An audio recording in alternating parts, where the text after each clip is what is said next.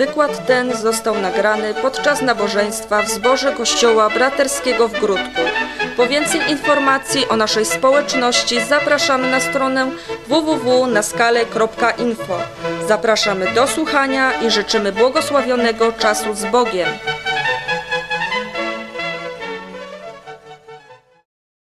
Chciałbym dzisiaj dość duży fragment Słowa Bożego omówić i z takiego dość obszernego fragmentu Słowa usługiwać.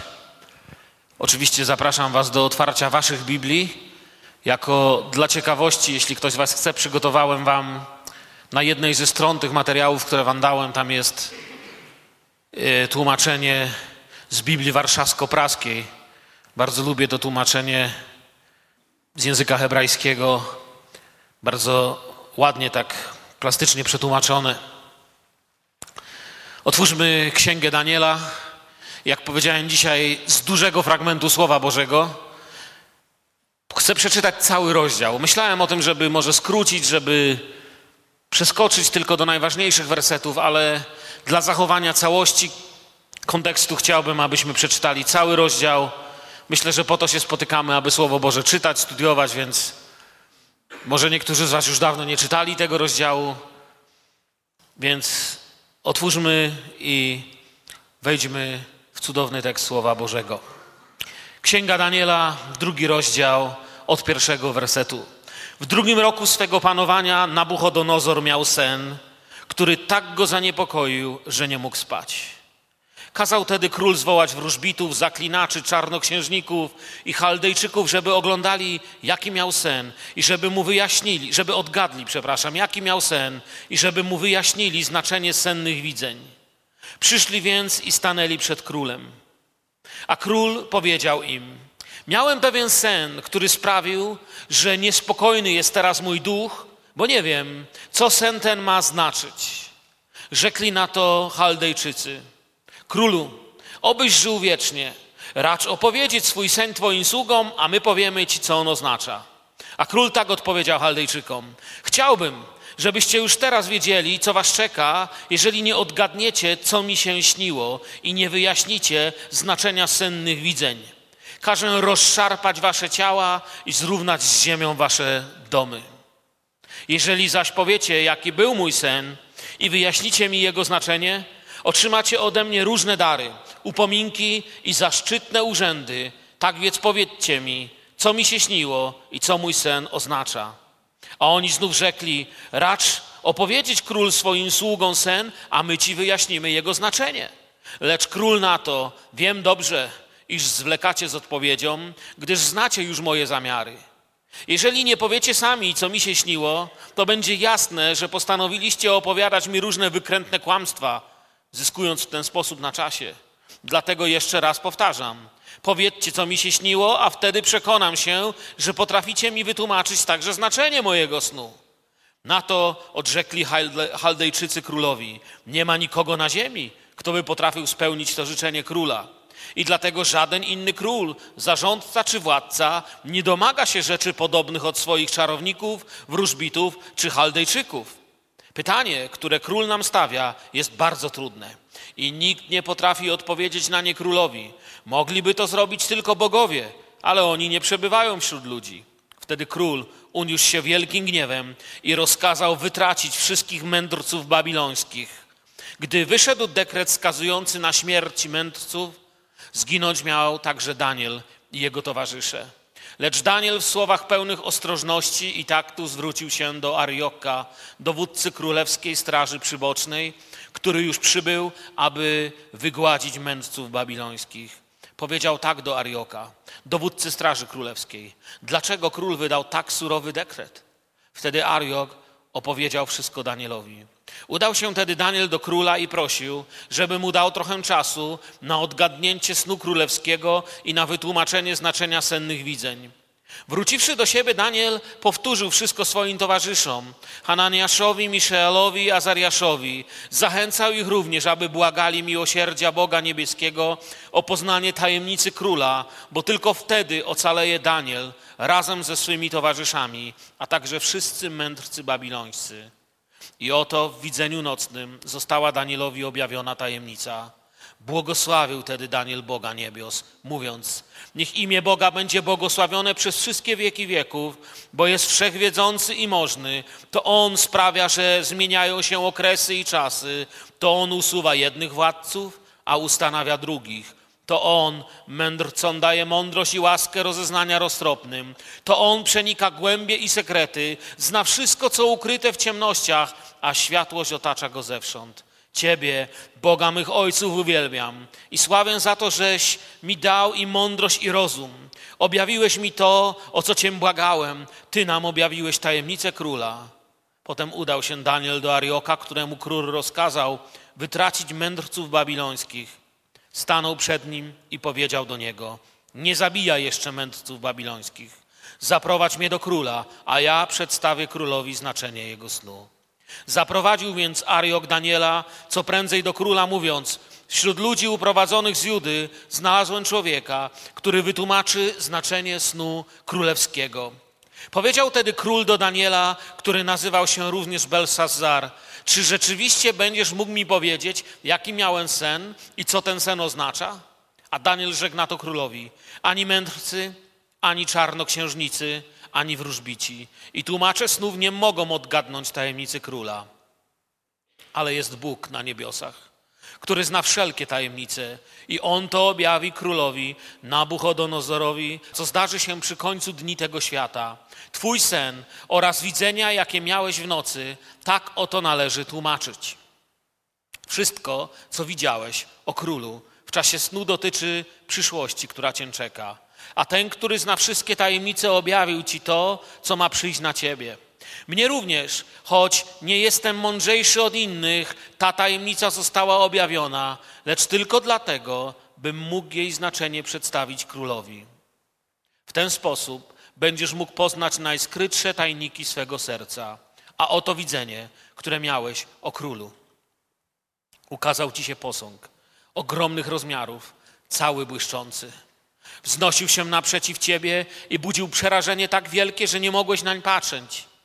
Głowa tego posągu była ze złota, piersi i ramiona ze srebra, brzuch i biodra z brązu, nogi z żelaza, a stopy częściowo z żelaza, a częściowo z gliny. Kiedy patrzyłeś na posąg, z góry oderwał się kamień, mimo iż nikt nawet go nie dotknął ręką, runął na stopy z żelaza i gliny i zmiażdżył je. Równocześnie rozkruszyło się żelazo i glina oraz części z brązu, srebra i złota. Wszystko wyglądało jak plewy w lecie na klepisku. Powiał wiatr i uniósł je w górę, tak że nawet ślad po nich nie pozostał. Kamień zaś, który ugodził w posąg, zamienił się w górę tak potężną, że wypełniła całą ziemię. Taki był ów sen, którego znaczenie zaraz królowi wytłumaczymy.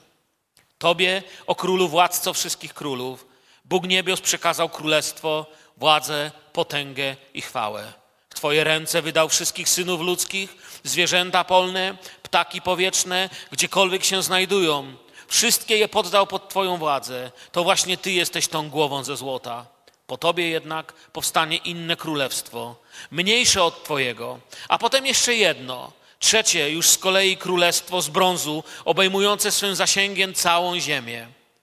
Przyjdzie wreszcie królestwo czwarte, twarde jak żelazo, tak twarde, że kruszy wszystko na proch i miażdy. Otóż jak żelazo kruszy wszystko i miażdy, tak za czasów tego królestwa wszystko będzie zmiażdżone i skruszone. Te stopy, które widziałeś częściowo z żelaza, a częściowo z gliny, oznaczają królestwo. Będzie podzielone. Będzie częściowo trwałe jak z żelaza, a to, że żelazo jest zmieszane z gliną, Zaś palce u nóg są częściowo z żelaza, a częściowo z gliny, oznacza, że całe królestwo będzie w pewnym okresie trwałe, kiedy indziej zaś kruche. To pomieszanie żelaza z gliną, które widziałeś, oznacza ich przemieszanie się poprzez ludzkie nasienie, ale nigdy nie będą tworzyć całości, tak jak żelazo nigdy nie da się połączyć w jedno z gliną. W czasach tych władców Bóg niebios da początek królestwu, które nigdy nie będzie zniszczone i które nie przejdzie na inny naród. To ono zmiażdży i zniweczy wszystkie królestwa, ale samo trwać będzie na wieki. Widziałeś też, jak od zbocza górskiego, choć nie tknęła go ludzka ręka, oderwał się głaz skalny i swoim ciężarem zamienił pył w żelazo, brąz, glinę, srebro i złoto. W taki to sposób zapowiedział ci Bóg to wszystko, co ma nadejść. Ten sen jest prawdziwy, a jego wyjaśnienie pewne. Wtedy król Nabuchodonozor upadł na ziemię i oddał cześć Danielowi. Rozkazał też, by złożono mu dary i wonne kadzidła i powiedział król do Daniela, zaprawdę, wasz Bóg jest Bogiem wszystkich bogów i Panem wszystkich królów. Zna on też wszystkie tajemnice, skoro ty potrafiłeś wyjawić ten sekret. I powierzył król Danielowi zaszczytny urząd i obsypał go mnóstwem wspaniałych darów.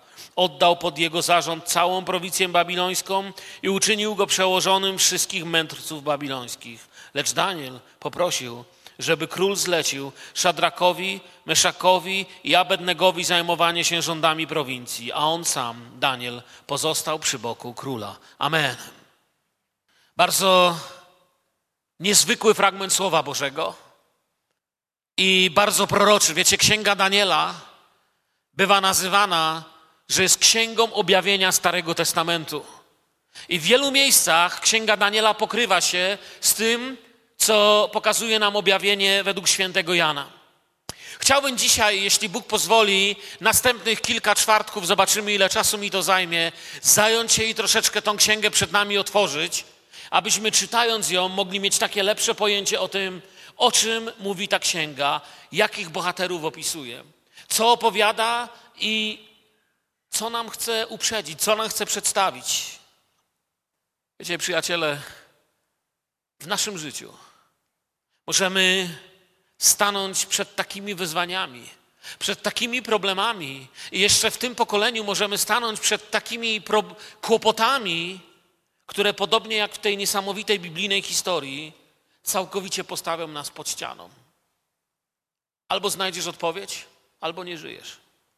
Taka jest historia, którą przeczytałem. Co wybierasz? Dajesz odpowiedź, czy wybierasz śmierć? A co jeśli nie mam odpowiedzi? Wtedy śmierć. Znajdziesz odpowiedź, albo to było ostatnie pytanie Twojego życia. Chcę Wam powiedzieć dzisiaj, że ta lekcja, którą tutaj mamy, może dotyczyć wielu dziedzin naszego życia. Może dotyczyć wielu spraw w Twoim życiu. Widziałem już ludzi, którzy byli w tym miejscu. Sam osobiście byłem już w tym miejscu. Są takie miejsca, kiedy stajesz i albo odpowiedź, albo śmierć.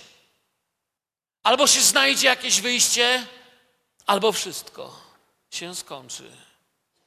To są takie dni, kiedy człowiekowi nie chce się spać, kiedy człowiek ma dość wszystkiego, kiedy z nerwów trzyma się za żołądek, kiedy z rozpaczy budzi się o trzeciej w nocy, potem budzi się o piątej rano, nie może wieczorem zasnąć, dlatego że wie, że musi dać jakąś odpowiedź. Taka jest opowieść drugiego rozdziału Księgi Daniela. Diabeł, gdyby mógł, ścigałby cię, aż padniesz.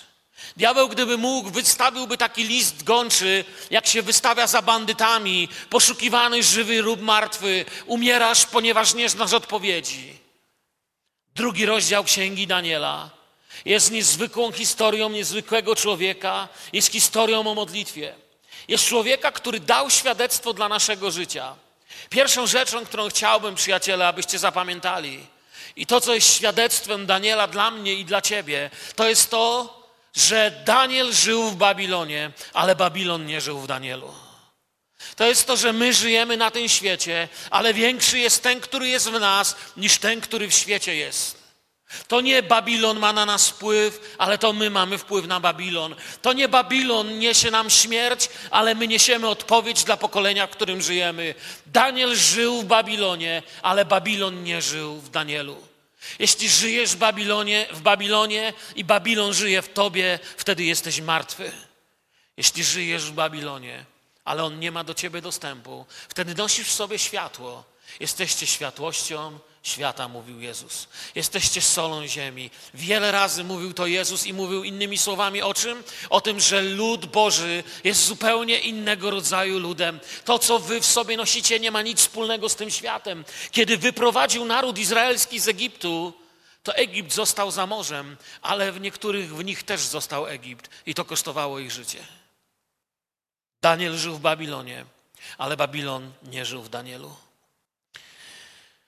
Drugi rozdział Księgi Daniela zabiera nas do około VI wieku przed narodzeniem Pana Jezusa. Jakieś 600 lat później przyjdzie ten, który wszystkim wstrząśnie. W VI wieku przed narodzeniem Pana Jezusa dzieją się niezwykłe rzeczy. Jeden z najpotężniejszych władców i wodzów tamtej epoki, Nebukadnezar, albo zwany też Nabuchodonozorem, jeden z największych władców, jacy panowali na tym świecie, wódz jednej z najpotężniejszych armii, posiadacz jednych z największych skarbów, ma sen. Coś jeszcze w tym miejscu Księgi Daniela jest, co wam podam jako ciekawostkę. Nie wiem, na pewno nieraz słyszeliście, że Słowo Boże jest napisane w trzech językach, prawda? Słowo Boże jest napisane w języku hebrajskim, w języku aramejskim i w języku greckim Nowy Testament. To jest właśnie to miejsce Słowa Bożego, gdzie przechodzimy na język aramejski. To Księga Daniela właśnie jest tym fragmentem aramejskim. Księga Daniela od swojego pierwszego rozdziału i pierwszego wersetu, aż do drugiego rozdziału i połowy czwartego wersetu, czyli czwarty werset drugiego rozdziału do połowy, mamy po hebrajsku. To wam mówię jako ciekawostkę, jak będziecie czytać, abyście wiedzieli. Jest język hebrajski, ale już czwarty werset, druga jego połowa jest w języku aramejskim. I tak jest aż do siódmego rozdziału i dwudziestego ósmego wersetu. Potem znowu ta księga przechodzi na język hebrajski. Wiecie, różne są opinie, czemu tak jest. Czemu akurat tutaj jest po aramejsku.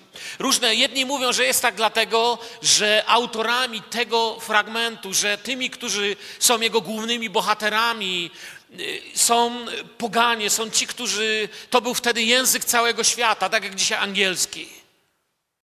Inni mówią, że są jeszcze jakieś inne powody. Powodem według teologów może być to, że te, te, fragmenty dotyczyły w szczególny sposób Żydów, inne zaś dotyczyły zagadnień, właśnie te, przepraszam, po aramejsku, dotyczyły zagadnień szczególnych dla pogan, a reszta dla Żydów. Ja nie wiem, dla mnie cała księga jest błogosławieństwem, chwała Jezusowi. Dla mnie cała księga jest wielkim błogosławieństwem. Wiecie, wracamy do naszego rozdziału. To są czasy, kiedy wydaje się, że ta resztka Żydów, ci, którym się udało ocaleć, przyprowadzeni do niewoli, ci, którym udawało się jakieś stanowiska zająć, jakaś mała grupka, wydaje się, że zostaną całkowicie wymazani z powierzchni ziemi. Wydaje się, że to jest ostatni raz, kiedy w ogóle coś mają do powiedzenia. Będzie albo odpowiedź z nieba, albo śmierć, i świat nigdy nie usłyszałby o Danielu i o trzech jego hebrajskich przyjaciołach, którzy byli z nim. Człowiek bez Boga w takiej sytuacji, jak opisana w drugim rozdziale Księgi Daniela, jest człowiekiem zgubionym. Jeżeli w Twoim życiu znajdziesz się w takiej sytuacji, Jesteś zgubiony, jeśli nie będzie koło ciebie Boga. I chciałbym Wam dzisiaj pokazać nie tylko proroczy charakter, nie tylko historyczny charakter, ale i duchowy charakter, który może tej księgi, czy tego rozdziału, który możecie użyć w Waszym życiu. Coś, co się stało błogosławieństwem dla mnie, może być błogosławieństwem, wierzę, i dla Was. Kiedy wszystko wydaje się przegrane, Bóg otacza swoich wiernych takim szczególnym błogosławieństwem. Ja myślę, że chciałbym, byście to tu zobaczyli. Pamiętacie, o czym czytaliśmy? To jest szansa dla Kościoła. Kiedy na świecie jest coraz gorzej, jeżeli będziemy zborem, który woła do Pana, który szuka Pana całym swoim sercem, będziemy ludźmi, którzy mówią: Chcę być podobny do Jezusa, chcę bardziej Jezusa, będziemy mieć odpowiedź dla tego pokolenia. Będziemy znali odpowiedzi na pytania, na które oni nie mają. Będziemy mieć odpowiedzi na modlitwy, o których inni będą tylko marzyć. Nie dlatego, jak mówił Daniel, żeśmy mądrzejsi, nie dlatego, że lepsi, ale dlatego, że jest Bóg w niebie, który ma odpowiedź na potrzeby człowieka. Amen. Chwała Jezusowi. To jest szansa. Widzę, jak dzisiaj nauka, ilu ludzi męczą się z różnymi teoriami, z ewolucją. Robią ludzie dziś wszystko, żeby tylko odrzucić Boga. Takie działanie popycha ten świat coraz bardziej w śmiertelną pułapkę pychy i głupoty. Świat myśli, że coś wie, ale ta księga proroczo zapowiada, że idą dni, że świat dostanie ultimatum i nie będzie wiedział, co zrobić. Pozornie powstanie ktoś, kto będzie myślał, że wie, co zrobić. Ale prawdziwa odpowiedź dla każdego człowieka, dla ocalenia naszego życia, znajduje się tylko przed tronem Bożym. Prawdziwa odpowiedź jest u Boga. I o tym też jest ta księga. Dzisiaj mamy, zobaczcie, pełno kultów, magików od wschodnich religii. Ile razy, kiedy mieszkałem jeszcze w Polsce, włączyłem telewizję, jakaś czarownica z kartami wróży ludziom. Sama ma problemy, sama jest nieszczęśliwa, ale oszukuje innych, że coś wie. Przyjeżdżam tutaj, włączam telewizję, taka sama czarownica w tym samym duchu, tylko w innym języku. Mówi, że coś wie, chociaż nic nie wie, chociaż sama jest biedna, chociaż wie, nie wie o tym, że całe jej karty, te różnego rodzaju narzędzia, które ma koło siebie, jedyne do czego są dobre, to do tego, żeby je spalić. Jest tylko u jednego odpowiedź i tylko On zna prawdę. To jest Bóg Wszechmogący. Żydzi nazywali Go Hashem. Bóg Wszechmogący, który wszystko, wszystko wie. Oni, zobaczcie na tamtych magów w czasach Daniela, Chaldejczyków, wróżbitów. Oni mieli jakąś tam moc. Bo coś tam mogli, wiemy, że coś mogli. To wiecie, nie byli głupi ludzie. To był ktoś. Problem był, że oni mieli jakąś tam moc, ale nie mogli tego, co chciał król. Oni mieli jakąś tam moc, ale kiedy chodziło o pytanie życia i śmierci, mają dokładnie tyle samo, ile dzisiejsze horoskopy, wróżbici, wróżki, czarodzieje i inni jasnowidze. Krótko mówiąc, mają dużo gadania. Jak im wszystko powiesz, to oni ci wszystko powiedzą. Ale tak naprawdę nic nie wiedzą. W sprawach bożych, ważnych dla życia i śmierci, ludzkie metody zawsze upadały. Popatrzcie na historię wcześniej, zanim doszlibyśmy do księgi Daniela. W pierwszej księdze Mojżeszowej, w 41 rozdziale, nie potrafili dać odpowiedzi na sen faraona. Chociaż faraon w sumie powiedział nawet, co mu się śniło. Coś tam kręcili, coś tam mącili, ale nikt nie wiedział o co chodzi. A faraon mówił: Śniły mi się krowy, pamiętacie? Chude krowy, grube krowy, przepraszam, potem chude.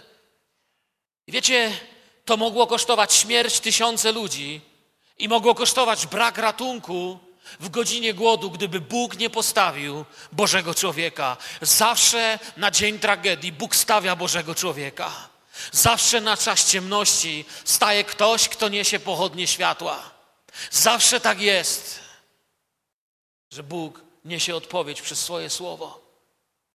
Jeżeli nie Józef, gdyby Józef wtedy nie powiedział, co znaczy sen i nie przygotował Egiptu, to Egipcjanie na magii, horoskopach i wróżbiarstwie przejechaliby się do całkowitej klęski głodowej i nie wiadomo, jakby się to skończyło.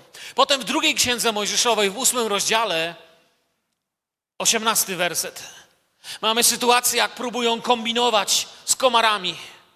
Ale jak to zwykle u wróżbitów, magów bywa, kombinują, ale nic im nie wychodzi. Trochę tego, co robił Mojżesz, potrafili. Pamiętacie? Trochę potrafili, ale kiedy trzeba było coś poważniej zrobić, też okazali się całkowicie bezsilni. Okazali się po prostu nieukami. Nie, nie mogli tego z prostej przyczyny. Są rzeczy, które może tylko Bóg. A Bóg może wszystko. W drugim rozdziale Księgi Daniela Nabuchodonozor, największy władca tamtych czasów, płonie gniewem i nie zamierza opowiadać swojego snu. Płonie z rządem odpowiedzi na swoje pytanie. Jest królem od dwóch lat. Nasze tłumaczenie, które mamy Biblii Warszawskiej, jeśli macie, czy tak zwanej Brytyjki, mówi, że jest królem od 12 lat. Nie wiem, czy zauważyliście tą różnicę, jeśli uważnie czytaliście. Ale w jednych tłumaczeniach jest powiedziane, że to było w dwunastym roku panowania króla, a w drugim jest powiedziane, że od dwóch. Różnica bierze się, zależy z którego papirusu było tłumaczone. Nie będę wchodził teraz w temat, ale jeżeli macie napisane, że w dwunastym roku panowania króla, oznacza to, że do tłumaczenia waszej Biblii został użyty papirus, który ponumerowano jako 967 papirus, znaleziony przez Niemców w 1931 roku wykopany i z tego tekstu były robione tłumaczenia. Jeżeli macie od dwóch lat, oznacza, że z innych, z innego papirusa było tłumaczenie, ale to tak na marginesie mówię. Krótko mówiąc, jest już jakiś czas królem i ma dosyć zwodzenia go przez czarowników i magów. To jest wiecie, tak jak czasami dzisiaj, oni tak samo zwodzą. Oni zawsze tak samo gadają. Opowiedz mi, to ja ci opowiem. Czeka cię coś nowego. Spotkasz dziwnego człowieka, a to, co się wydarzy, będzie inne niż to, co się wydarzyło do tej pory. Tak? No co tydzień spotykam jakiegoś człowieka. Co tydzień się wydarza coś innego. Nawet dwa płatki śniegu nie są takie same. Król mówi dosyć tego. Ja wam nie powiem. Chcę prawdziwej odpowiedzi. Jak wiesz, jak jesteś magiem, to powiedz. A jak nie jesteś, no to, to się zwolni. A on jest jeszcze gorzej, tu mówi. Jak nie jesteście, zostaniecie pocięci na kawałki. To była kara takim tępą piłą. Byli ludzie rozszarpywani żywcem na kawałki. Straszna śmierć. I powiedział, to jest to, co z wami zrobię. Ich cała wiedza, czar, całe czarnoksięstwo było dokładnie warte tyle, ile czarnoksięstwo dzisiejszych wróżek i magów. Nie wiem, czy słyszeliście kiedyś tą historię. Jak przychodzi chłop do wróżki, do gabinetu, puka do niej, a po tamtej stronie słyszy, kto to? On mówi, taka wróżka i poszedł do domu. Oni nic nie wiedzą. Wersety ósmy i dwunasty, do dwunastego pokazują nam niewiedzę i strach mądrych tego świata. Mają coś wiedzieć, ale nic nie, nie wiedzą. Wersety trzeci i piąty, jeśli macie ten tekst, który wam dałem i te materiały pomocnicze, zobaczcie, werset trzeci i piąty pokazuje to, jak bardzo król chce wiedzieć prawdę. Król mówi, powiedzcie mi prawdę. Tak jak ten nieszczęśliwy świat dzisiaj mówi, czy jest jakaś prawda. Piłat mówił, czy jest jakaś prawda. Mówi, powiedzcie mi prawdę. Oni mówią, królu, my ci coś powiemy. I gadaliby, ale on ma już tego dość. On mówi, nie, nie, nie. Wyrok już zapadł, dość tych bajek. Chcę wiedzieć, co mi się śniło. Wyobrażacie sobie być w takim miejscu? Wyobrażacie sobie powiedzieć komuś, powiedz mi, co mi się śniło. Trzeba coś wiedzieć, żeby odpowiedzieć. A jeśli to jest jeszcze król, który wszystko może? Cała ich mądrość na nic. A dzisiaj z tego tekstu wiemy, że pytanie i odpowiedź dotyczyło dziejów świata. Dzisiaj podobni magowie oszukują tak samo świat, bo próbują zyskać na czasie. Biblia mówi to ładniej, diabeł wie, że ma mało czasu. Próbuje troszkę zyskać. Ale czas jest policzony, a odpowiedź jest u Boga.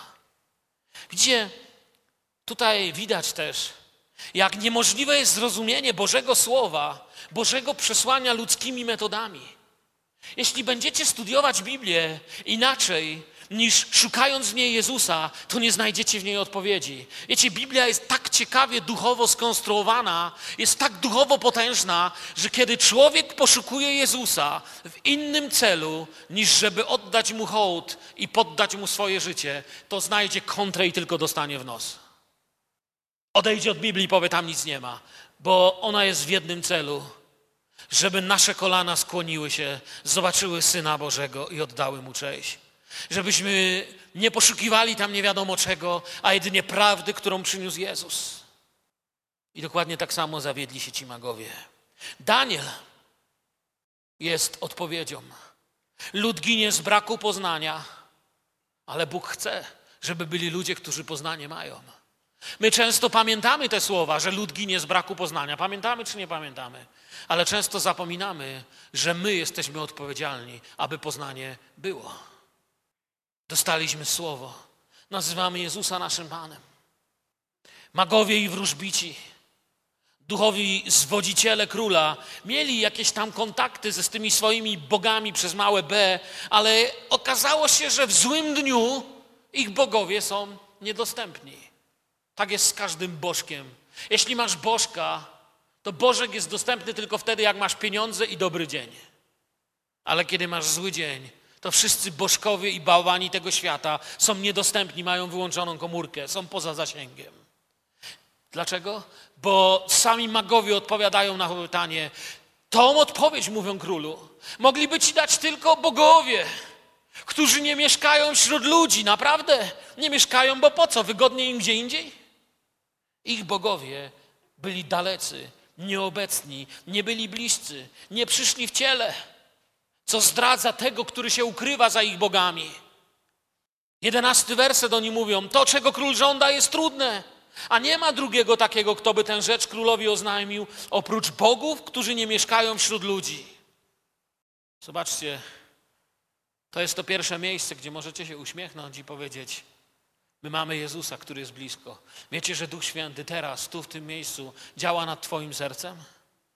Czy wierzę o tym, że Duch Święty czyni cud i Słowo Boże teraz głoszone do ciebie dociera do Twojego serca, dociera do mojego serca. Bóg mówi cały czas do nas, a każde Jego słowo mówi: Chcę w Was widzieć Jezusa.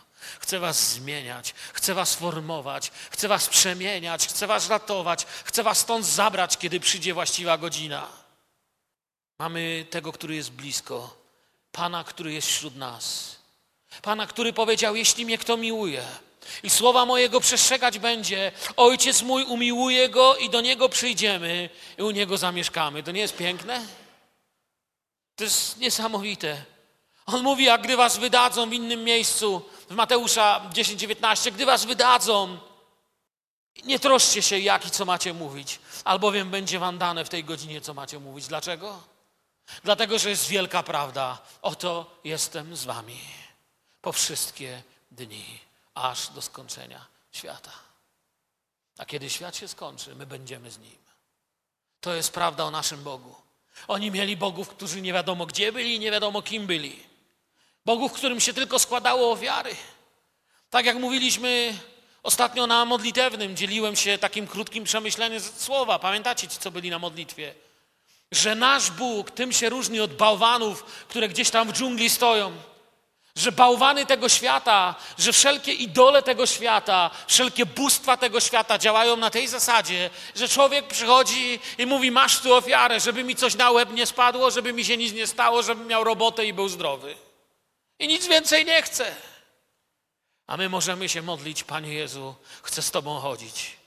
Chodź ze mną w każdej chwili mojego życia. Bądź obecny w moim życiu. Mów do mnie. Bądź blisko. On mówi, gdzie dwóch lub trzech z was zbierze się w imieniu moim, będę z wami. Niechby was zamknęli do więzienia, powiem wam, co mówić. Izajasz mówi, kiedy będziecie szli, będę do was mówił. Prorocy mówili, kiedy trzeba będzie, usłyszycie głos za swoim uchem, który was pokieruje.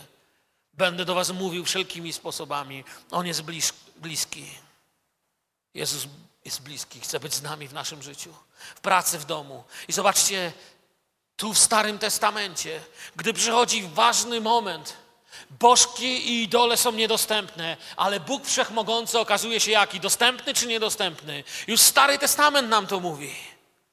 I to nie było tylko u Daniela, kiedy naród potrzebował, żeby Bóg rozmawiał. Co czytamy w księgach mojżeszowych? I rozmawiał Pan z Mojżeszem twarzą w twarz, jak człowiek rozmawia ze swoim przyjacielem. Bóg mówił zawsze. Bóg miał to zawsze w sercu. Bóg chciał być kochany, bo kocha. Bóg chciał, abyśmy byli blisko, bo On jest blisko nas. Bóg chciał i mówił do Mojżesza, mówił do wielu ludzi, mówił do Izraela, mówi do nas: Ja chcę być Waszym Bogiem, a Wy będziecie moim ludem. Czujecie to? Pamiętacie to? W wielu miejscach Słowa Bożego, kiedy te fragmenty czytam, to sobie wyobrażam Pana Boga, z jaką ekscytacją On to mówi. On to mówi z taką radością. Bóg mówi z taką radością, jakby nie wie, wiecie, jak, jak, jakby granic nie miała. Mówi, słuchajcie, ja będę waszym Bogiem, a wy bądźcie moim ludem. Co wy na to? A ludzie, no ja nie wiem, nie wiem, nie wiem. No zobaczę jutro, no, kiedy ta niedziela, no tam za dwa dni zobaczę, powiem ci jeszcze. Wiecie, można odrzucać miłość. Można odpychać tych, którzy nas kochają. Kiedy nas kochają, przybiegają do nas nasze dzieci, dzwonią przyjaciele. Kiedy ludzie nas kochają, chcą mieć z nami relacje, tak jest z naszym Bogiem. Można odpychać. Nie przejmuj się, któregoś dnia nie przyjdą. Przyjdzie dzień, że nie zadzwoni telefon. Przyjdzie dzień, że przyjaciel nie przyjdzie. Przyjdzie dzień, że dziecko nie przybiegnie. Doczekasz się. Kto odpycha miłość, zostaje sam. Ale Daniel żył w Babilonie, lecz Babilon nie żył w Danielu. I dlatego Daniel miał otrzymać odpowiedź. Wiara Daniela nie pozwalała mu zmarnować czasu. I tu jest następna lekcja, którą chciałbym Wam dzisiaj przedstawić. Wiara Daniela nie pozwalała mu zmarnować czasu i wiecie, co Daniel robi? Pamiętacie z tekstu? Biegnie i organizuje spotkanie modlitewne. Biegnie i organizuje spotkanie modlitewne, dając nam przykład, w jaki sposób możemy uzyskać odpowiedź. Wiecie, co najbardziej mnie ruszyło w moim życiu? I stosuję to dlatego dzisiaj, że kiedy ja miałem trudny dzień, że kiedy ja byłem na granicy być albo nie być, kiedy myślałem, że zwariuję ze strachu, z rozpaczy, z samotności, kiedy nie wiedziałem, gdzie się podziać, wtedy te SMS-y, modlimy się o Ciebie, stoimy za Tobą. Kiedy mi starsi zboru napisali, mówię o poprzednim zborze, pościmy o Twoje zdrowie, stoimy, wiedziałem, że nie jestem sam. To nie byli ludzie, no będziemy się, modlić, będziemy się modlić o Ciebie. To byli ludzie, którzy naprawdę modlili się. Kiedy dziś mówię ludziom, że się będę o nich modlił, staram się o tym pamiętać. Nie traktuję tego lekko, ponieważ wiem, że być może przeze mnie Bóg będzie chciał dać odpowiedź. Jeżeli wzgardzę tym, ktoś jej może nie, nie uzyskać. Być może właśnie przez moją wiarę i modlitwę będę mógł wesprzeć brata, siostrę. Pomyślcie, jak sobie bardzo potrzebujemy. Ja bez was nie dam rady. Wy nie dacie rady bez tych, którzy was otaczają. Krótko mówiąc, nie damy sobie rady bez siebie. Ile, ile uniesiesz sam. I zobaczcie, co czyni Daniel. Kiedy przychodzi mroczny czas, czas ciemności, czas rozpaczy, czas egzekucji, czas nieodwołalnej śmierci, Daniel chwilę mówi i biegnie do swoich przyjaciół i zaczyna im mówić: Musimy się modlić. Jest taki fragment Słowa Bożego, kiedy wyobrażałem sobie Daniela, jak biegnie Szadrak, Miszak, Abednego, jego przyjaciele, biegnie do nich, aby im powiedzieć. Pomyślałem sobie, czy Daniel to czytał? Potem wiedziałem, że on tego nie czytał. Jest taki fragment, ale wiedziałem, że było coś w jego sercu napisane, bo kiedy masz Boga w sercu, to on jest wczoraj, dziś, ten sam i na wieki. Daniel tego nie mógł czytać, bo nie miał tego na piśmie, ale miał coś napisane w sercu, co wy macie dzisiaj napisane w waszej Biblii. To napisałem wam którzy wierzycie w imię Syna Bożego, abyście wiedzieli, że macie żywot wieczny. Taka zaś jest ufność, jaką mamy do Niego, iż jeżeli prosimy o coś według Jego woli, wysłuchuje nas. A jeżeli wiemy, że nas wysłuchuje, o co Go prosimy, wiemy też, że otrzymaliśmy już od Niego to, o co prosiliśmy. To jest to, co Daniel miał w swoim sercu. Król był zdecydowany zabić jasnowidzów i doradców, w jakiś sposób widział, że kosztują go bardzo dużo pieniędzy, widział, że mają wpływy, stanowiska, a nic nie robią, nic ich nie ma. To, co się dzieje, nie pokrywało się z ich mądrością i kosztami utrzymania. Król wiedział też jeszcze coś, że jest mądrość przewyższająca to, co znał do tej pory i urosły jego wymagania. Gdybyście przesunęli się do pierwszego rozdziału Księgi Daniela, ja zacząłem od drugiego, ale gdybyście przeszli do pierwszego, to w dziewiętnastym wersecie widzimy, że król już zetknął się z mądrością, jakiej nie znał. Jest tam napisane, przeczytam wam może ten fragment z pierwszego rozdziału Daniela. On nie poznał jeszcze Pana, Nabuchodonozor, ale Bóg już rozpoczął działanie w jego życiu. Pozostając, posłuchajcie, Daniela, pierwszy rozdział, o jeden rozdział do tyłu idę, 19-20 werset. Pozostając z nimi jakiś czas, król widział, że Daniel, Ananiasz, Miszael i Azariasz nie mają sobie równych wśród pozostałych młodzieńców. Zaczęli więc pełnić służbę u Nabuchodonozora. W sprawach wymagających mądrości i szczególnego rozeznania, i tu jest to, co chcę podkreślić, przewyższali oni według króla po dziesięciokroć wszystkich czarnoksiężników i wróżbitów, jacy istnieli w całym królestwie. A więc widzicie, król już to widział. Zaciekawiło mnie to, że przewyższali wszystkich o ile? O dziesięć. A wiecie, co to jest dziesięć? Dziesięć to jest pełnia świętości. Ile mamy przykazań? Dziesięć mamy przykazań, tak? Zobaczcie, u Żydów, żeby grupa mogła skutecznie się modlić, musiała mieć 10 ludzi. Kiedy Abraham pytał, ilu ludzi na minimum musi być, to żeby ocalić Sodomę i Gomorę, to ostatnie jego pytanie było, choćby dziesięciu było. Bóg mówi, jeśli dziesięciu będzie, ale tylu nie było. Dziesięć to jest liczba u Hebrajczyków świętości, doskonałości. I to jest to, czym oni przewyższali innych. Tamci coś mieli, ale to, co ci mieli, było święte, bo było z góry. Ten świat też coś ma, ale my mamy Jezusa. On jest święty, jest z góry. Amen. I przewyższa o dziesięciokroć wszystko, albo dużo więcej. To, co miało się dziać, stawało wierzących wobec, wiecie, ognia, śmierci. Tych, którzy mało, że byli wyrwani z domu, uprowadzeni, wierzyli, że Bóg jest z nimi, a teraz mieliby zginąć razem z jakimiś czarodziejami, z jakimiś magami, a król nie zamierzał się cofnąć. Ale ta księga potwierdza po raz kolejny, że jeśli prowadzimy święte życie i mamy relację z Bogiem, Bóg ma odpowiedź. I modlitewne życie tych ludzi w obliczu śmierci, w obliczu wyzwań, które przewyższają rozum, bo to, co zażądał król, przewyższa ludzki rozum. Zgodzicie się ze mną? To jest jak, jak, jak, ja nie wiem, jak nowotwór, to jest jak choroba śmiertelna, to jest jak śmierć, której nie da się cofnąć. No jak opowiedzieć komuś, kto może ci uciąć głowę, co mu się śniło? On mówi, albo mówicie, co się śniło, albo was potnę na kawałki. I modlitewne życie tych ludzi miało być ratunkiem dla nich i dla innych. Zobaczmy teraz chwilę, ucząc się z tego tekstu, kiedy go będziemy potem sami w domu czytać, abyśmy mogli z niego czerpać duchowo, co możemy się nauczyć od nich w modlitwie? Bo już zwróciłem Waszą uwagę, w obliczu problemu Daniel pobiegł i zorganizował spotkanie modlitewne. Amen, tak? Do tego miejsca to widzimy. Jak zorganizował spotkanie modlitewne? Czego nasz zbór, czego my, jako wierzący, możemy się nauczyć z tego, jak oni się modlili? Czytałem i własnym oczom nie wierzyłem.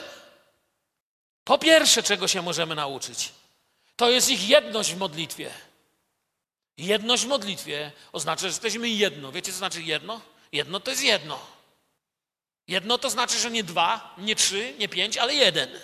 Jedno to jest jedno. Mieli jedno nastawienie, jedną świętość, jednego Boga, jedno pragnienie. Byli jedno. Każdy z nich nie modlił się o co innego, każdy z nich nie uważał się za lepszego niż inni. Każdy z nich nie uważał, że jego stanowisko mogłoby na tym coś zyskać. Nikt z nich nie próbował po swojemu, ale stanęli jak jedno, a Bóg dał odpowiedź. Księga Daniela, 17-18 werset naszego rozdziału drugiego. Potem pobiegł Daniel do domu i opowiedział ten rzecz swoim towarzyszom, Ananiaszowi, Miszaelowi i Azariaszowi. A więc mamy co? Zorganizował spotkanie modlitewne. To już powiedziałem aby wybłagali u Boga niebios miłosierdzie z powodu tej tajemnicy, by nie stracono Daniela i jego towarzyszy wraz z pozostałymi magami babilońskimi. Aby wybłagali u Boga niebios miłosierdzie. Gdy mówimy, jak wielkim prorokiem i mężem Bożym był Daniel, chcę, abyście coś zobaczyli. Czasami w naszych zborach mamy ludzi, którzy chcą dużo prorokować i udawać, że dużo wiedzą, ale nie potrafią pobiec w jedności się pomodlić. Daniel, choć był wielkim prorokiem, modlił się. Nie powiedział, a ja już wszystko wiem, ja już widziałem. Daniel nie był jak nasi niektórzy dzisiejsi prorocy. 15 wizji dziennie, tylko jak coś trzeba, to guzik wiedzą. Tylko w obłoczkach fruwają. Daniel miał wizje, które niosły odpowiedź dla ludu Bożego. Byli ludzie, którzy, pomyślcie to, 560 lat przed dniem pięćdziesiątnicy trwali razem na jednym miejscu. A Bóg objawił im siebie. Widzicie to?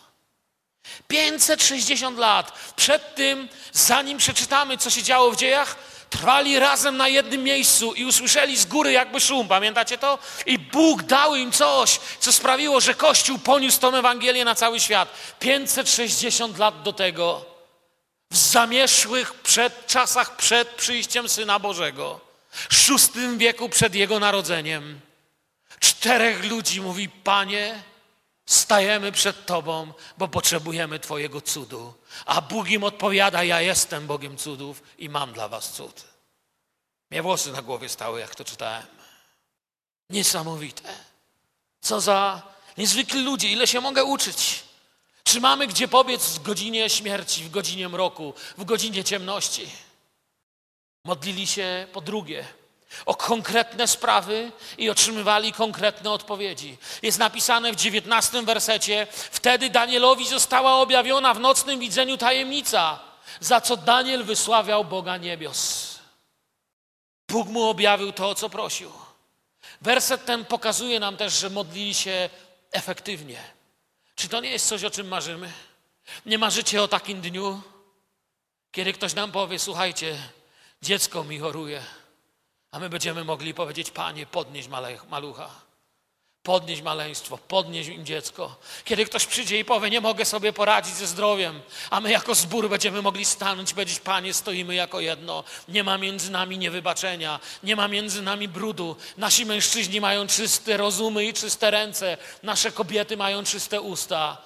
Modlimy się, a Bóg mówi, mam dla was odpowiedź. Nie jest to waszym marzeniem? Marzycie o Kościele? Mnie to chodzi po głowie. Ja, ja nie mogę przestać o tym myśleć.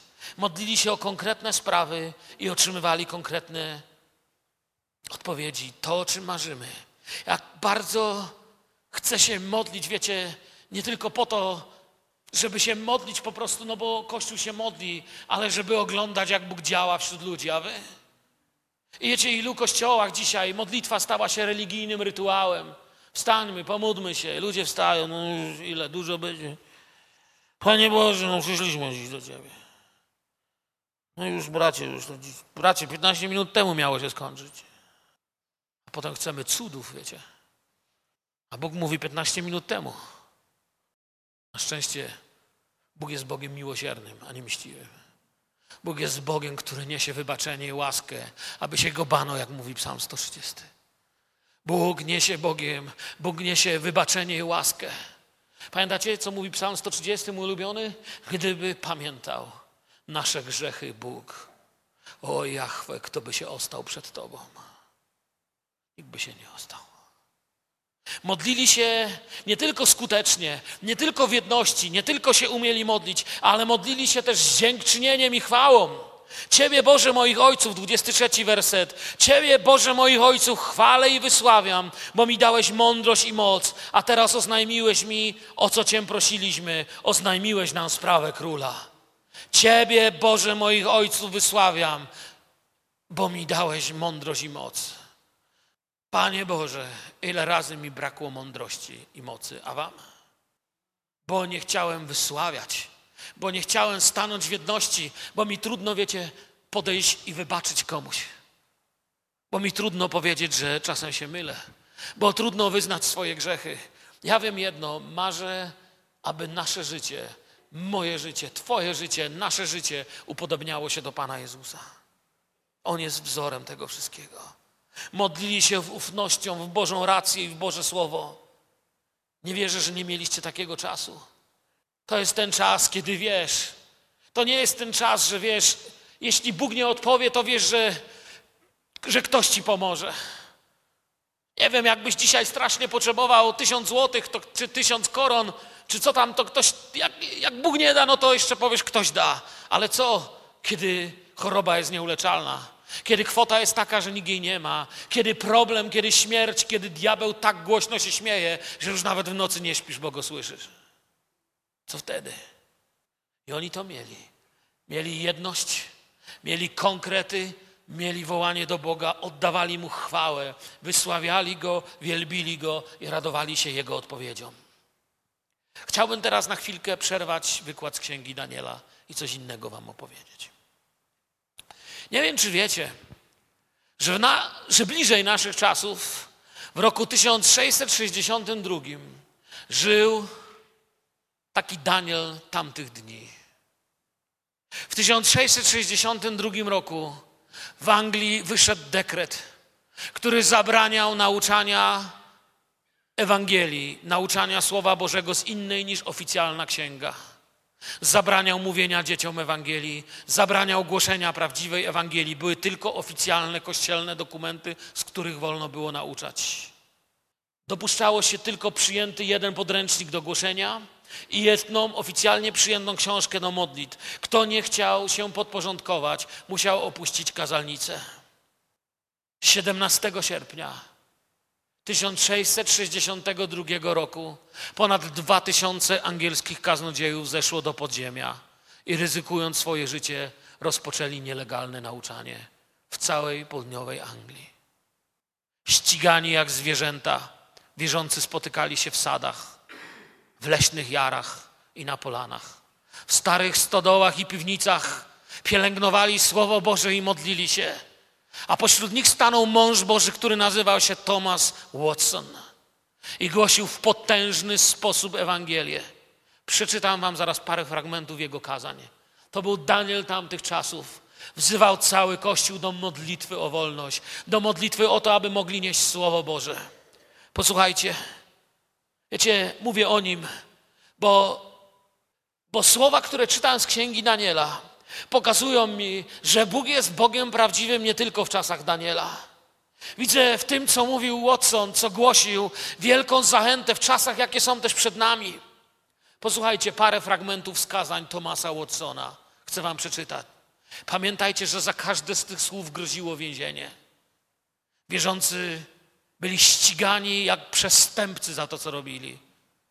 I wtedy ten skromny człowiek z tą Biblią w ręku, za którą się życiem płaciło, mówił takie rzeczy. Posłuchajcie. Prawdziwa łaska trzyma nas w czas zimy. To ta cenna wiara, która jak gwiazdy na niebie świeci, im ciemniejsza jest noc. Albo jeszcze inny fragment kazania wam przeczytam. Ludzie mogą leczyć chorych, ale Jezus leczy nawet umarłych. On ich nie tylko leczył, on ich koronował. On nie tylko podnosi z łóżka, ale stawia obok tronu. Posłuchajcie jeszcze jeden fragment.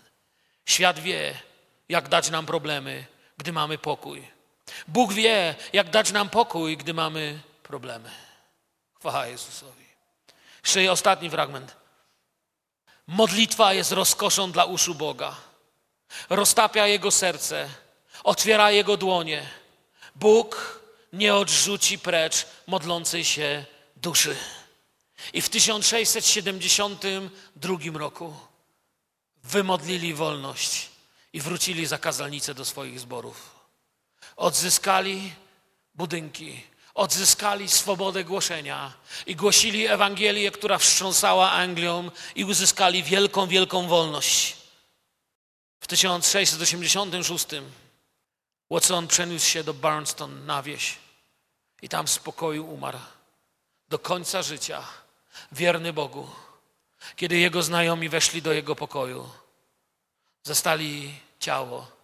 Thomas Watson nie żył. Umarł w czasie modlitwy wołając do Pana o swój lud, o swój kościół, o tych, dla których żył. I my tu żyjemy po to, żeby coś więcej było niż po prostu nabożeństwo według planu. Gdzie takimi słowami żyli nasi bracia 450 lat temu, zanim Bóg dał im odpowiedź i zmienił ich kraj, posyłając przebudzenie i kończąc prześladowania Żyli, kiedy wszystko zgasło i wiara świeciła. To był współczesny Daniel.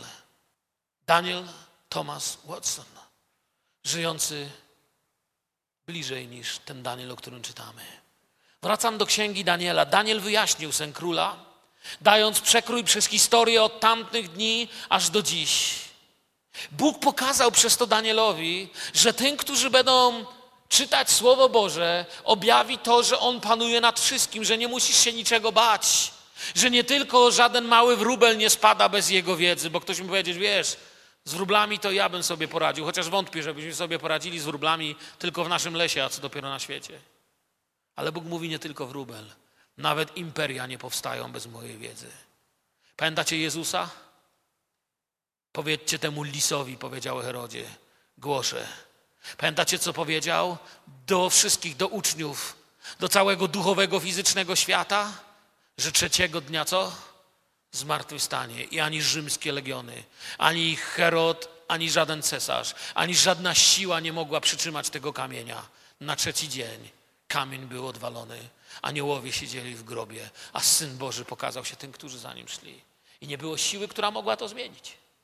Taki jest nasz Bóg. I Bóg pokazał to Danielowi. 21, 22 werset naszego rozdziału mówi: On zmienia czasy i pory. On utrąca królów i ustanawia królów. Udziela mądrości mądrym, a rozumnym rozumu. Ja potrzebuję takiego Boga, a wy? On odsłania to, co głębokie i ukryte. Wie, co jest w ciemnościach. U Niego mieszka światłość. Ja chcę służyć takiemu Bogu. To nie jest prawda tamtych dni, prawda czasów Daniela. To jest nasza prawda. Pan Bóg pokazał Danielowi, że pozwoli panować kolejnym władcom. Otwórzcie na drugiej stronie wasze materiały, które wam dałem.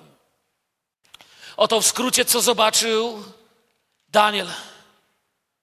Historycznie do tego podchodząc, zobaczył, że od 605 roku do 539 roku przed Chrystusem mamy głowę ze złota.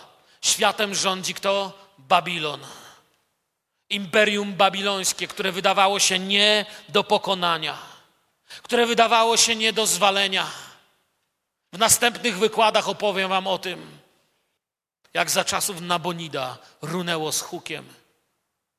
I tylko napis został na ścianie Mene, mene, tekel, uparsin.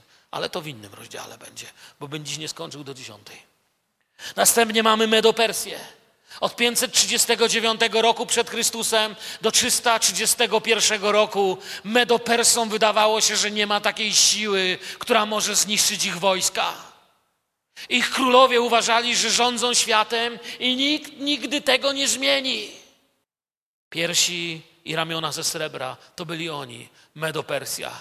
Królowie ubrani w złote szaty, otoczeni majątkiem i władzą, o jakiej nikt nie mógł marzyć. Myśleli, że nikt nie da im rady. Ale pewnego razu na pustynnych równinach stanęła przed nimi potężna grecka armia, która używając czegoś, co nazywa się greckiej falangi, potężnym uderzeniem w jedną bitwę przesądziła. Reszta już była tylko upadkiem. I rozpoczął się trzeci fragment posągu. Od 331 do 146 roku przed narodzeniem Chrystusa władzę obejmuje brzuch i biodra z miedzi. Ziemię opanowuje inne imperium. Aleksander Wielki wydaje się ludziom bożkiem, Bogiem tamtego świata. Grecka falanga i armia wydaje się nie do pokonania. Kiedy chełpi się swoją potęgą na tym półwyspie, który na waszej mapie wygląda jak but, gdzie dziś mamy Italię, jest maleńka wioska. W tej malutkiej wsi ludzie zaczynają knuć. Najpierw podwijają parę wiosek naokoło, potem jeszcze parę wiosek i miasteczek. Wiecie, jak się ta mała wioska nazywała? Rzym. Nikt nie słyszał o nich wcześniej. A oni powoli robią swoje. Mija kilka lat. Pewnego dnia wielkie zastępy, którym wydawało się, że są nie do pokonania, spotykają na swojej drodze armię, która nazywa się Legiony Rzymu. Zostają zmiecieni z powierzchni, wzięci do niewoli, poprowadzeni w łańcuchach na rynki, sprzedani jak zwierzęta na wagę. Rozpoczynają się inne czasy. Rozpoczyna się czas żelaza i gliny. Od 46 roku zaczynają panować Rzymianie. Rozpoczyna się wielka władza z Rzymu. Potem nad Betlejem zaświeci się gwiazda i przyjdzie Syn Człowieczy. Nikt wtedy nie rozpozna, że to jest początek, kiedy kamień zaczyna lecieć. Ponieważ mija jeszcze wiele, wiele lat, miasto staje się imperium. Zapomina, że wszystko przemija. W 476 roku hordy barbarzyńców stają pod murami Rzymu. Jest plądrowany przez kilka tygodni. Mężczyźni sprzedani w niewolę, kobiety wywiezione, gwałcone, wyrżnięte dzieci. Zamordowano wszystko, niszczono wszystko. Rozpoczyna się upadek, który trwa przez jakiś czas. I tak oto rozpadają się gliniane stopy, gliniane palce pomieszane z żelazem. Jest ciekawe, że na początku, kiedy czytamy oryginał, odkryłem to dzisiaj, czytając Słowo Boże, kiedy jest napisane, że żelazo było zmieszane z gliną, słowo oznaczające glinę oznacza glinę używaną przez garncarzy. Szlachetniejszą glinę, lepszą glinę. Ale im bardziej później, już do 43 wersetu chodzimy, troszeczkę dalej idziemy, tam już słowo glina w naszym tłumaczeniu, tu jest glina i tu jest glina. Ale już nie jest użyte jako glina garncarska. Tam już jest użyte słowo oznaczające brudną, nieszlachetną glinę. Im bliżej czasów końca, tym wszystko staje się gorsze i mniej szlachetne. Kiedy barbarzyńcy prądlują Rzym, znaleziono zapiski, że siejący gwałt i zamęt barbarzyńcy w mieście Rzym próbowali zgwałcić pewną kobietę. Kiedy zdzierają z niej szaty, okazuje się, że to nie kobieta, to mężczyzna. Rzymianie do tego stopnia byli zepsuci, że już kobiety od mężczyzny nie szło odróżnić. Nie potrafili się już bronić, nie potrafili walczyć. Wielkie niegdyś imperium, ludzi, którzy mieli honor, żołnierzy, którzy pozdrawiali się pozdrowieniem honor i cześć, zamieniają się w miasto tak zepsute, że nawet barbarzyńcy nie mogą uwierzyć, że można tak się zepsuć. Szkoda, że nie widzieli naszych czasów. Dopiero by uwierzyli. Ale i te czasy przeminęły. To jest to, co tam macie narysowane w tych materiałach. Żelazo i glinia. I ten kamień rozbijający, widzicie tam ten kamień? Tam jest zaznaczony. Ten pełny grozy posąg zostaje rozbity i ten kamień jakby dwa razy zadziała. Już jego pierwsze przyjście zachwiało Rzymem, zachwiało religiami tego świata, ale to jeszcze nie był koniec. O, runął. Nastąpił upadek, ale z tego upadku działała jeszcze potęga. I wypełniły się słowa. Każdy, kto by upadł na ten kamień, roztrzaska się. Z Łukasza 20 rozdziału, ale 20 rozdziału, 18 werset. Ale ten werset ma drugą część. Każdy, kto by upadł na ten kamień, roztrzaska się. I posąg upadł. Ale jeszcze coś się stanie. Imperia znów się będą pysznić. Ten sam duch znowu będzie myślał, że rządzi, ale tu jest napisane, a na kogo by on upadł, zmiażdży go. Kiedy na kogoś upada, to leci skąd? Z dołu czy z góry? I przyjdzie z góry. Na białym koniu, z zastępami kościoła i świętych z wszystkich wieków, niosąc zwycięstwo i niszcząc śmierć na wieki. Słowo Boże zapowiada Wam i zapowiada każdemu z nas, że żyjemy w czasach, kiedy przyjście Pańskie jest bardziej realne niż kiedykolwiek. Ja wiem jedno, nie chcę żyć nie naśladując Jezusa. Nie chcę żyć życiem, które tylko religijnie będzie zaspokojone. Moje marzenie to jest zacząć oglądać Jego działanie tu. Widzieć, jak przygotowuje ludzi. Każdy, kto by na niego upadł, roztrzaska się. Ale jest coś jeszcze z tą skałą i z tym kamieniem. Każdy, kto zbierze się wokół niej, Pamiętacie, co Bóg powiedział narodowi, kiedy nie wiedział, dokąd iść ma na pustyni i chciało mu się pić? Bóg powiedział do Mojżesza tak: zbierz naród wokół skały. Zbierz naród wokół skały. I Duch Święty mówi dokładnie te same słowa. Niech naród stoi wokół skały, a skałą tą był Chrystus. Niech naród stoi wokół skały. Te same imperia są reprezentowane przez cztery straszne bestie, jakie opisuje Daniel Macie to tam na materiałach pomocniczych. I w dniu ciemności Daniel widzi coś niezwykłego. Koniec jest dokładnie taki sam, jak zawsze. Chrystus zalśni w pewnej chwale. Chrystus zalśni i będzie śnił na wieki wieków. Zobaczcie, jak co on widzi. W siódmym rozdziale Daniela. Dzisiaj tam nie dojdziemy. Jak mówię, musiałbym tu do jutra wykład mieć. I widziałem w widzeniach nocnych, oto na obłokach niebieskich przyszedł ktoś. Co nam mówi Nowy Testament? Przyjdzie ktoś na obłokach czy nie? Podnieście wasze głowy, zbliża się wyzwolenie wasze, zbliża się uwolnienie wasze, zbliża się wasza radość. Podnieście. Mało tego, w dzisiejszych czasach Duch Święty mówi każdy dzień, jak wychodzicie z domu, popatrzcie na obłoki, bo być może już dziś to zobaczycie. Jeszcze trochę, popatrzcie, przyjdzie po was, zabierze was do siebie, będziecie z nim, a potem wróci i zaprowadzi porządek. Ale nie o tym dziś mówimy. Mówimy o Danielu. I widziałem w widzeniach nocnych, oto na obłokach niebieskich przyszedł ktoś podobny do Syna Człowieczego. Doszedł do sędziwego i stawiono go przed nim. I dano mu władzę i chwałę i królestwo, aby mu służyły wszystkie ludy i narody i języki. Jego władza władzą wieczną, niezmienną. Jego królestwo niezniszczalne. Dana jest mi wszelka władza na niebie i na ziemi. A wy, kochani przyjaciele, co mówi? Idźcie i czyńcie uczniami wszystkie narody. Ja zwyciężyłem, on mówi. Nie musicie się martwić. Przyjdzie dzień królestwa, którego już nikt nie wywróci.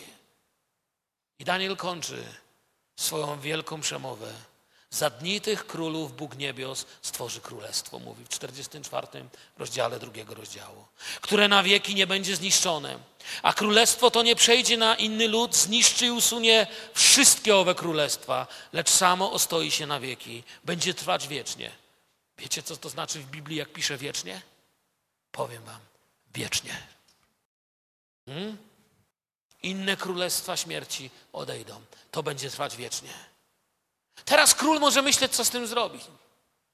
Popełni jeszcze Nabuchodonozor wiele błędów i Bóg go jeszcze wiele nauczy. Sami zobaczycie, jak będziecie czytać, albo już nawet czytaliście. Lecz właśnie tutaj, w drugiej księdze Daniela, zaczęła się lekcja króla Nabuchodonozora i nasza lekcja. Oby i nasza głowa coś z tego zrozumiała. Daniel dzielił się radością zbawienia i Bożej odpowiedzi z innymi. Boże błogosławieństwo ratowało życie innych i rozlało się na innych. Inni mędrcy, Chaldejczycy i wróżbici też nie zginą. Dzięki nim jeszcze dostaną trochę czasu. Nie zapłacą głową, choć bardzo szybko o tym zapomną. Daniel poprosi o współudział w nagrodzie dla swoich wiernych przyjaciół, którzy się z nim modlili. Wiecie, co to znaczy też? Ostatnią rzecz, którą trzeba mieć w modlitwie wdzięczność. Bardzo wielu ludzi potrafi tylko poprosić o modlitwę. Ale już kiedy Bóg im da, ja słyszałem w kościele więcej próśb o modlitwę, ale dużo mniej świadectw, kiedy ktoś miał odwagę wyjść i powiedzieć: Bóg odpowiedział na waszą modlitwę.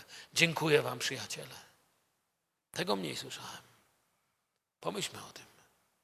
Może czas, żeby czasem ktoś podszedł i powiedział: Chcę podziękować za modlitwę, bo się o mnie modlicie. Kocham was za to. Dziękuję że ma, nie jestem sam. Mają udział w radości, ale wiecie co? Nadchodzi kolejna próba. To nie był koniec wszystkiego, co miał przeżyć Daniel i trzech młodzieńców. Jeszcze gorsze rzeczy przed nimi. Ale to był początek. Może wydawać się, że widzenie posągu jest najważniejsze w tej historii. Ja tak nie myślę. Wierzę, że znalazłem tutaj coś ważniejszego. Znalazłem tutaj opowieść o Bogu, który wobec gniewu tego świata ma odpowiedź której ani ludzka, ani demoniczna mądrość nie może sprostać. I to jest to, czego najbardziej potrzebujemy. Wobec gniewu tego świata i jego planów, Pan jest królem i władcą. Powstańmy i podziękujmy Mu. Wstańmy i podziękujmy Panu w modlitwie. Halleluja. Halleluja. Panie, dziękujemy Tobie, że Ty jesteś Panem Panów, Królem Królów. Dziękujemy Tobie, że możemy studiować to Słowo i z radością, z nadzieją widzieć, że to, co Ty przyszykowałeś, to, co, z czym Ty nadchodzisz, zmieni wszystko i śmierci już nie będzie, ani smutku, ani łez, ani narzekania. A na dzisiaj, Panie, modlę się o tych z nas, którzy się dziś tu zgromadzili. Dziękujemy Tobie za prawdy, które daje Twoje słowo. Dziękujemy Tobie, Panie, za Twoją cierpliwość nad naszym życiem. Panie, wyznaję Ci, że chcę być naśladowcą Jezusa. Nie chcę być nim w religijnych słowach, w religijnych pozach. Zmień moje serce, Panie. Zmieniaj moje serce. Zmień mnie, Panie, i dotknij. Wywyższam Twoje imię i proszę Ciebie, abyś błogosławił moich braci, siostry, tych, którzy przyszli na to miejsce dziś słuchać Słowa Bożego. Rozpal w naszych sercach ogień. Daj nam z tym ogniem iść teraz do naszych domów i oglądać cudowności Twojego słowa i planów. Chwała i cześć Jezusowi. Amen. Błogosławię Was, niech On Was prowadzi. Jak Bóg da dożyć, w czwartek znowu Wam coś opowiem o Danielu. Super księga, bardzo ją lubię. Jak się przyjrzycie, jak nazwałem moje dzieci, to będziecie wiedzieć, że ją bardzo lubię. Amen.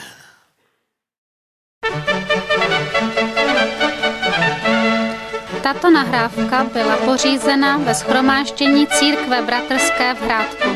Pro více informací navštivte naši internetovou stránku www.naskale.info. Zveme vás k poslechu a přejeme požehnaný čas.